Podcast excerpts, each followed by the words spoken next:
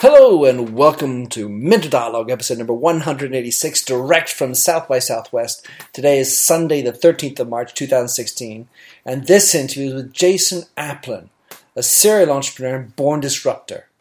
Jason is currently co-founder and EVP at PayEx, an FDIC-insured white-label mobile wallet and merchant processing that works in over 80 countries. PayEx, a division of the publicly traded iFAN, is disintermediating the payment sector and has blazed an important trail in Denmark, helping to create one of the world's first cashless societies.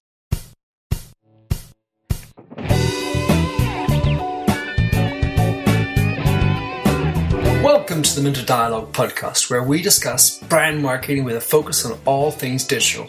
I am Minter Dial, your host and author of The Mindset. That's myndset.com, where branding gets personal. You'll find the show notes to the blog for the upcoming interview. Let's cut to the quick and enjoy the show. Hello and welcome to the Minter Dialogue. So out in South by Southwest, I promised some fun and funky podcasts. None can be less than the funkiest Jason Applin. Jason is a man with an extraordinary past, which goes along the lines of growing Mashable and Edelman's site, as well as a great restaurant chain in San Diego called Dilday Works, and now he started up a bank and a mobile processing company called PayEx. So Jason, tell us how it is you got into PayEx. Tell us about this. Okay, so I was brought on by a startup called Net Clearance in San Diego, a gentleman named David Fernandez, who worked in the future labs of Qualcomm and Motorola and whatnot, and delivering devices and testing things that are fantastic, that only six people in a walled room with no windows, you know, those kinds of folks.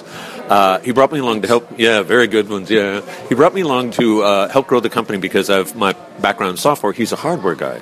And so working with somebody that's that intelligent and that capable, we got into building a beacon business. Now, he already had a standing business and had some very interesting clients and was in the field of mobile processing of payments, right?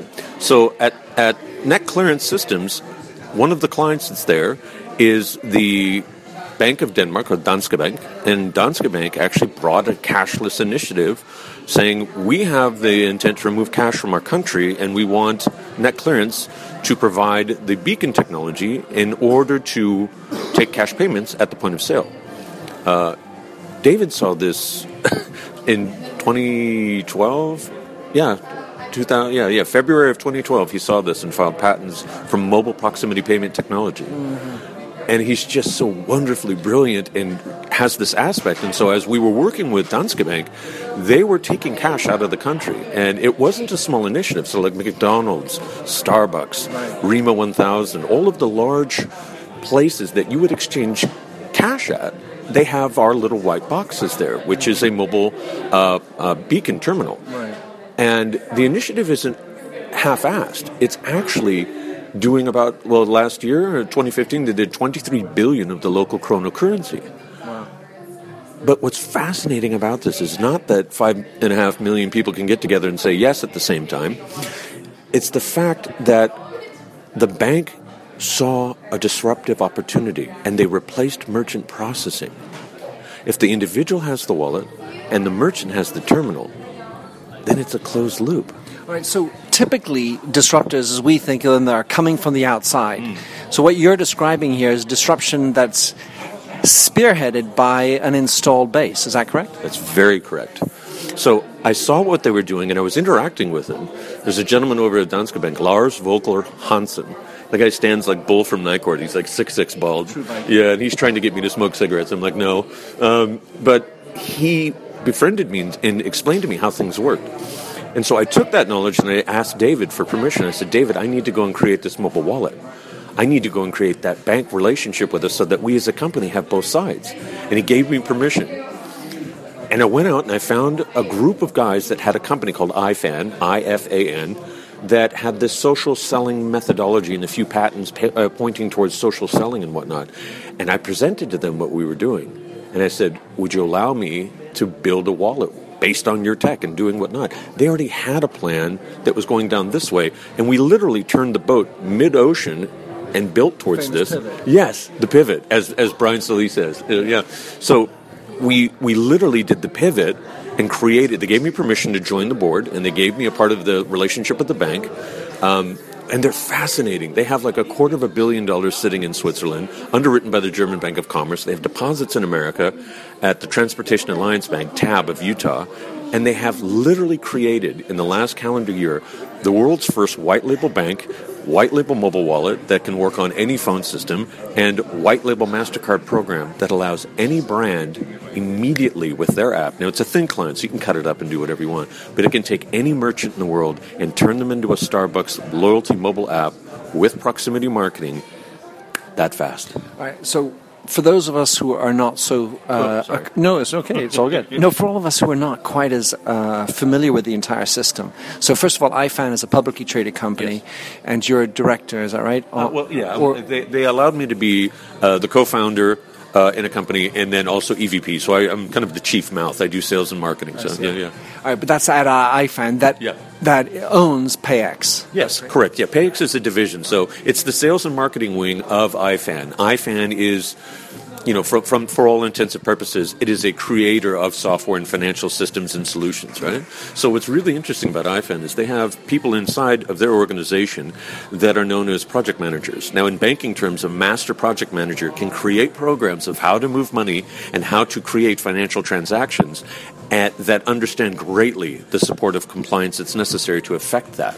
So we have the ability to literally create our own financial programs globally and have them underwritten and insured by FDIC. Mm-hmm. And that's the difference between a software vendor and what we are, because we create software, but we also create the compliance programs, so we're making our own rules, and as long as they are permissible, feasible within American law, international law, and FDIC insurance, we can do what we wish. So you have a band of lawyers? Yes, we do. So When I listen to you, and of course Danske Bank is doing it. Yes. But for traditional banks, let's call the big normal banks that we know in England or Scotland or France, could they already be doing this? And if they haven't been doing it, why haven't they been doing it before? Okay, this is where we pick our fight. So large-scale banks want two things. They want you to use their credit cards, because that's where they make all the big money, and they don't want you to go anywhere and do anything crazy. Right. They try to retain you like crazy. Exactly. And so, the days of giving away toasters and things like that are all done, and the days of free checking are gone.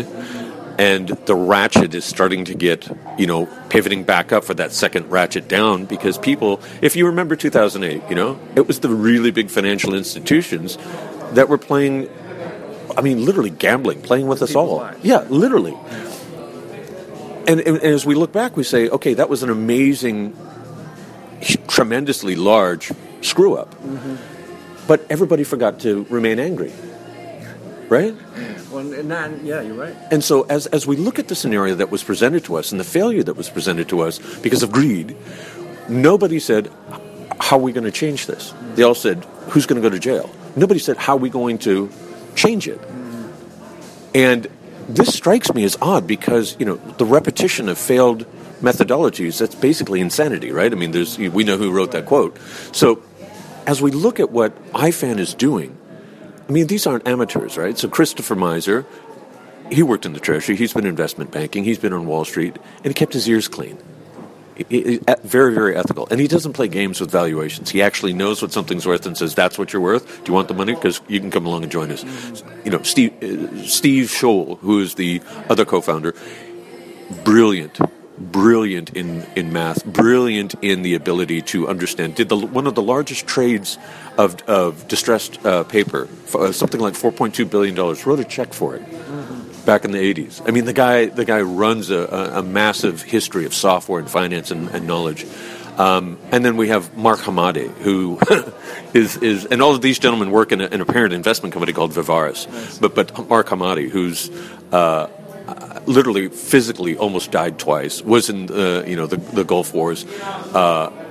His father-in-law is His Royal Highness Prince Saeed of Dubai. We were working with people that really have a grasp of knowledge and wealth and capacity, right? So these are bridge builders. Right. So here's what's interesting is that you're talking about people with a lot of experience, and I look at a lot of big banks with whom I get to interact with. They have a lot of experience too. What stopped them from moving more into this kind of a space? So the biggest banks are their own enemies, right? The self-inflicted wounds of success, right? They won't move. They can't pivot because the whole entire ship is leaning one way or another. But let's say within that, a lot of people are talking about we need to move, we need to do stuff. Do they not see that their business is being taken away, and what's actually impeding them from getting into it? Or is it just a question of getting people like you, white label products that I can implement? So I had a conversation when I began this journey with a gentleman named Michael Slaby, who worked at Edelman, who helped Barack Obama get elected twice, was essentially the CTO of the election team. Obama.com. Exactly. And I asked him for advice before I took the plunge, because he's one of those voices that is absolutely clear. And he said, Jace, there's no way that the big banks are going to move this direction because the credit card companies own them. So you have, tell us a little bit about what your numbers are today, since you're a publicly traded company, it's all going to be above board, but what is it, how many terminals, beacons do you have out there, a little bit number of transactions, something like that, just to understand a little bit the scope of what you're up to already. So, partnered with Net Clearance. Net Clearance is the beacon provider and has some software there, and then on the side of iFAN, we've made an arrangement to do the financing, funding, expansions, throughput, everything that's necessary to grow a hardware startup, which is completely different than a software startup because you have manufacturing costs, distribution costs, all this stuff. So wonderfully now at Net Clearance, about 30,000 plus beacons are in field right now in Denmark, going into Norway, Sweden, Finland, Germany, Spain, Mexico, the Philippines, like all of these countries are coming on board.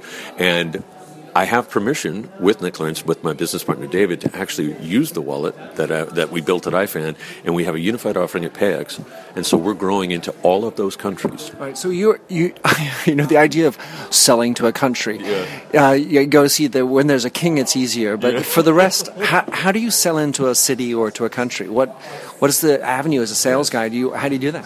So we go to the existing presidency. We go to the ministers of finance, and we say, look, in your country, you do an XYZ GDP, right? Let's look at your merchant processing transactions as a company right now. Let's just take that one sector and look at the money that's leaving your country.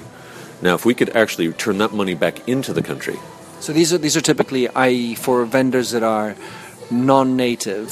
So a vendor like a Starbucks in Denmark. Yeah. They aren't resident there. So the money that's going through the till at Starbucks is going back to Starbucks in Seattle. Right. So if like one of our clients, oddly enough, is Starbucks over there in Denmark, and then also we have McDonald's as well. So in this initiative with Danske Bank, they are growing their own P&L. They're taking the merchant processing, putting it on their P&L. But at PayEx, that's not my goal. My goal is to actually get the money back to the merchants and grow them. So we share our benefits of profits and margins on municipalities and citywide industries. We're looking right now at working with the city of Atlanta and the airport at Atlanta, Hartfield-Jackson, one of the, I forget. But it's the world's largest airport, and you wouldn't think that Atlanta would have that. But we have the ability to work with all the merchants, with all the vendors, and with the city. The wallet is white labelable. The beacons are white labelable. And so we put everything with somebody else's brand on it. We just say, hey, we're powered by PayEx underneath it. But we take that margin. See, with our master program managers, we can control how the money flows. And so we look at those margins as all in, right? It's not interchange plus or tiered interchange. We don't work with those constraints. We say to them, look, if you're doing $5 billion a year in transactions or something like that, how would you like to have a couple $100 million go back to your city? Now, we start looking at ways that we can prevent the homeless, hunger, uneducation, We find ourselves in manners and ways that we can actually heal solutions that we're not really attempting to heal. When you go into a city, like you were saying before, or a country, how important is that component of the proposition in getting their attention. And in other words, it's sort of, there's a little bit of a heartstring element to it because you're actually, you know, improving people's lives. But you know, oftentimes you're up against someone who's, you know, hyper efficient, hyper effective. Mm. Right? That's nice to have, but not necessary. When you go in, is that something that really resonates and is a part of how you get in, or tell me about that? Right. So when it comes down to it, it always comes down to what's in it for me, right? So the city wants to know, you know, how much is it going to cost, how fast is it going to go, how long is it going to take, et cetera, et cetera. Yeah, because they have to go back to their people who are voting for them in to say, listen, that's they're their owners. Exactly. So when you show the city that you can actually take the merchant processing and turn it back into them and share the profit line with them, it immediately gets the ears up. But, you know, my dad, James Edward Applin, you know, quiet Welshman, quiet Lutheran, he raised me to actually do things that matter, right? Change things. Don't just talk about it. You know, he hardwired me to run to the fire, not run from it, right? So every night he would pray, you know, bless the sick and afflicted, bless those who are less fortunate. And that, you know, that's not my mantra from a faith-based belief, but that is my human social contract. Mm-hmm. Do things that really help people. Mm-hmm. I mean, I'm 46 now, and I'm in the midst of really feeling those moments in which time is actually palpable, right? Mm-hmm. And that happens when you get older. But when you do something that's right, and it's ubiquitously right, and there's no finger that can be pointed in the room, no is not a part of the vocabulary. Well, so that inhabits you, and that's why I was gravitated towards you. You know, that missionariness, in a sense, is probably the more powerful thing, because you can see it in you, rather than just the words that are coming out. Yeah. You feel the energy that's behind it. Yeah, and you know, that's... When you are living with the purpose that you're supposed to be, that's what happens. Mm-hmm. Everyone can actually, you know, you can emote that reason. Mm-hmm. And if you're naturally a passionate person, or if you're a focused person, if you don't feel the passion, you can emote the correct leadership necessary to evict a change. All right, so here you are disrupting. You're disintermediating, as the classic word is. And so let's give us a little bit of an insight as to who are the people who are being disintermediated, so it's very clear for the people. Oh, gosh. Merchant processors, yeah. Right, so these are big players. Yeah, they're not quite as visible. No, they're multi-billion-dollar companies. You know, we're talking about stuff like First Data. We're talking about stuff like WorldPay. I mean, these guys, they basically are well-oiled machines that participate and have, in some instances, created the rail of merchant processing. So, you know, you've got your issuing, acquiring, you've got your terminals, you've got your settlements, you have your interchange plus tier, you have volume, you have risk assessment, you have returns. I mean, this whole entire nuance of 20 fingers before you reach the cake, you know? And so... Sounds like a lot of small print. It is. It so is. And they've built their castles upon that. Yeah.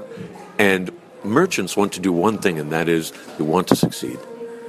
Every single person starts their day in the morning and says, today I'm going to earn a little cash, I'm going to do things well, I'm going to be respected and do things correctly. And then you have these companies that have created this process, right? Well, I suspect we all want to succeed, but I guess it's sort of ethically, what are they trying to do to make the world better is the question, right? Yeah, so in merchant processing, there's always a 30% churn in any book. Mm-hmm. So you have ISOs, super ISOs, you have, you know, 10,000 plus... you know, merchants, and every month or so, you're always seeing turn and churn because it's a price negative battle, right? Mm-hmm. They're going to see if they can knock down the next guy. Oh, I'll save you 10 more cents, and I'll save you 20 cents there, I'll save you 40 cents there, and it's just kind of it's just a rude pissing match when it gets down to what are you really doing for them? Right. All right, so you have an all-in approach, as opposed to what I understand is typically a more sort of segmented, a la carte type of pricing where you have all these different options and all that. Right. You said 2.5 earlier. I often go into stores and I say, listen, I got my Amex. Oh, we don't take Amex here because it's too expensive. Because they don't feel, obviously, the benefit on their side. Give us a little bit of a feeling as to how that story goes for you with your 2.5. Right. So we look at our loyalty program when we work with companies that already have like a loyalty program in place, or they want to have a loyalty program established. You can have that turnkey with us. And so we'll take credit cards, debit cards, checking accounts, saving accounts, from anywhere in the world. And you can actually fund the wallet, which is our transactional, you know, interface between that, which is a loyalty card for someone if they wish. And in a transmission process very similar to some of our competitors, but we actually have the ability to control those rates, and we give the rates lower than what Interchange Plus and then the all-in fees would be for a standard transaction. Almost 80 to 90% of the time we can beat their all-in rates. I see. Yeah. You mentioned you have 80 currencies or 80 currencies you're working with. Why 80? And is that relevant when you go to Denmark or to France or whomever? Big time. Yeah, it really is. So if you look at Google Wallet and Apple Wallet, if you look at Samsung Pay, and you look at all these others, which are the behemoths of the industry, right? I don't see FDIC insurance on any of them. Right? So what happens to a company that's a wallet or a financial, part of your existence? What happens when that company goes upside down or belly up, or they go sideways, or they're acquired, or if a financial transaction doesn't work out? Promises go out the window. Yeah, exactly. They're like, oh, sorry, we lost your money. I look at the way that Chris and Steve built and started this. They built it with safety in mind to protect the individual. We don't think of things like little people or the small guy. We don't use words like that because we're humans, right? We look at ways to protect people not in our own backyard. And that's why 80 currencies is important, because we want to help everyone. Mm-hmm. We're not about just America. We're not about just Canada. Mm-hmm. Canada's lovely, by the way. But for sure. Yeah, but when people travel and they use... For sure, eh? Yeah, exactly. But when we look at people as they travel the earth, right?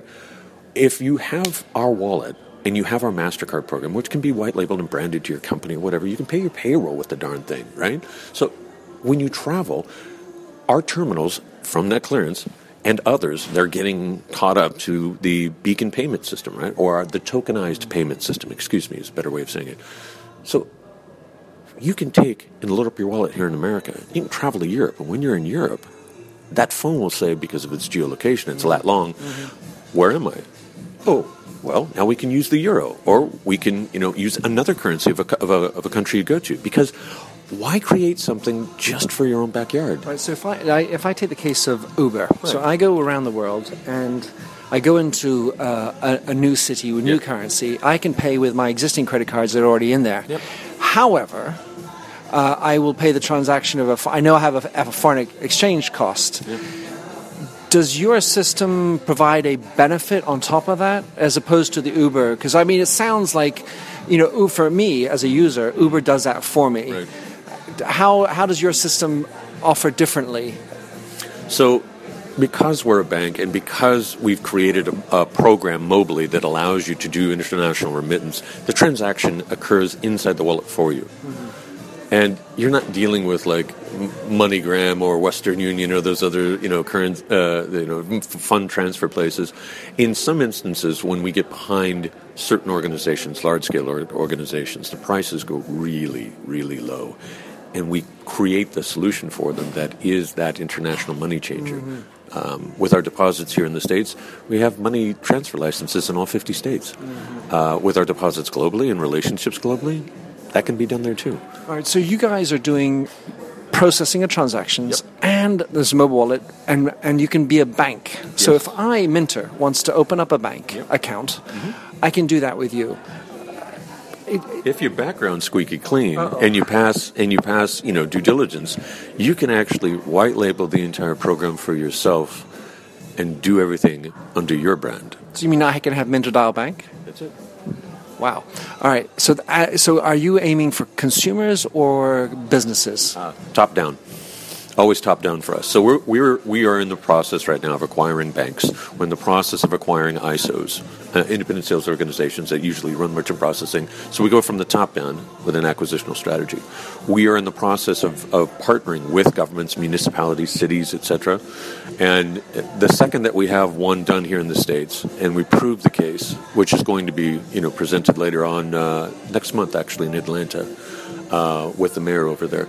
Once we spin one up here in the States, then the other cities will get wind of it. And so it's always a top-down for us. What we don't want to do is the process of a bottom-up, right? So Apple iPay was bottom-up through all of their through the iTunes account, and then obviously Square saw the opportunity to do something significant, and they went for the Starbucks deal, which is a PR victory, but what's the net of that, right? Mm-hmm. I hear horror stories all the time of Square people, merchants that either A, open up an account and they process too much money and they get shut down immediately, or they have one return or two or three or five returns and they're shut down immediately. So the account is closed, mm-hmm. right? We created programs that are called closed-loop programs, which enable people, businesses, even, internet gambling, internet gaming, fantasy sports, mm-hmm. right? All of those things that make lawyers froth at the mouth because they want to get some of that money, right? Mm-hmm. Our closed-loop accounts allow that transaction to occur in acceptable states or domesticity. So you can't just run and we're not going to play that game. Yeah, exactly. Yeah, and we're not going to do it. Also, we have a rule: if it doesn't have an SIC code, we're not going to touch it. Mm-hmm. So all of our friends in the cannabis industries, right. Sorry, oops, yep, can't help you now. Think about all of the industries that really truly are at the mercy of a bank or of a merchant processor that slide the numbers all over the place and tell them you're going to now pay this. And, there are these agreements where they say you're going to have to pay additional monies now because we have the small fine print that says we have the right to change the rates whenever we want to. I mean, think about that. That's just bullshit. Yeah, right. Yeah. So as you go forward, what are going to be the biggest challenges for you to build PayEx? Time. As in the amount of time you have, or right. It's going to just take time to... Unpack that one. Yeah, so when we look at our go-to-market strategy, we always look for the partnerships, right? We look for competent project managers, right? Guys and gals that have been in the industry that know that there's going to be some disruption coming. Right. Yes. So it's funny. Everybody knows that ISOs are going to be dead soon. I mean, the rumblings are all about right now, right? So give us an example of some of these. What kinds of companies do I mean? So when you take a look at what Google and Apple and Samsung are doing with their wallet strategy and how far and how fast they're moving into it, and they look at proximity marketing and they look at ways to do that, that's the bell ring, right? Mm-hmm. That says, guess what? There's not going to be a middleman in time. Mm-hmm. Denmark was the first to fire the cannon and actually go. And they're brilliant for it. God bless them. They're smart people up there. Mm-hmm. They just said, that's it. We're done. We're not going to carry cash anymore. Mm-hmm. We're going to have an ID in our phone, maybe a credit card if we need to do that, and they have that. And so when you start thinking about what that does to an industry, everybody sits here quietly in the States and says, it's not going to be here yet. We're on the EMV problem right now. Well, they've had that for 15 years. So if you're looking for innovation... Go to a small Scandinavian country. I mean, they rage over there with independence, and they just get out of their own way. So, Jason, I wanted to just close off on one last question, because in the end of the day... we're in a fast-moving world. It's fintech. It's exciting. There's financing. Yeah. How far away are we from having a cashless society in your mind? And where would we start to have that happen in reality? Right. So on planet Earth, it's called Denmark. It's Norway, Sweden, Finland. They're coming. Germany, Spain. That's over there. Well, there's currency still. Oh, yeah. So there's still currency transactions. I was there. I use my kroners and all that. Yeah. But when is that going to absolutely disappear? Or is that never going to happen in your mind? So currencies in general disappearing? It was in cash. Cash. Notes. Yeah, so they've got an initiative in which they're no longer going to exchange it by the end of this year. So it's all digital. It's either card or digital. And most people already, they're in a mindset of they don't really carry cash. But, that's just old school comfort, right? Mm-hmm. My dad was born in 1920. If you can't touch it, you can't spend it. Yeah. Under my bag. Yeah, exactly. So, I mean, for Europe, Northern Europe especially, I think the next 3 years are really going to shake things up. It's my job here in the States to build as many relationships as possible and build the success of what I've learned here in the States, but then share it globally. Right. And so we are engaging with the mobile wallet and with the beacon system, all of the countries I've mentioned before. But in the United States, I'd say in the next 3 to 5 years, we're either going to get it done or we're going to get really, really acquired and be bought out. But I'm only one of multiple voices on that board of directors for the bank. So, but we've got the fire. We know the rules, and we're here to play. It's an exciting place. Jason, thanks for coming on the show, and look forward to staying in touch with us, finding out what's going on with PayEx. Thank you very much. Thanks for having listened to this recording of the Minter Dialogue Show. You'll find the show notes on themindset.com. That's mindset with a Y, where you can also sign up for my weekly newsletter at /subscribe. If you like the show, please do rate it in iTunes. That really makes my day.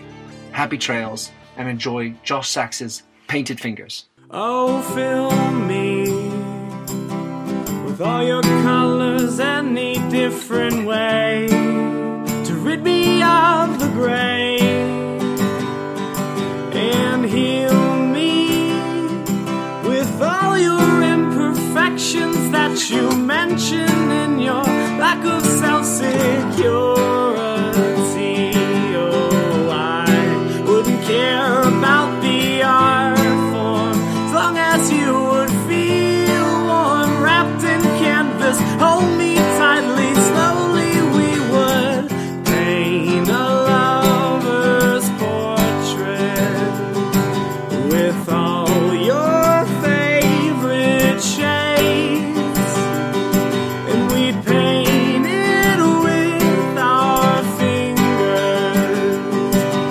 show the world the way we feel, oh,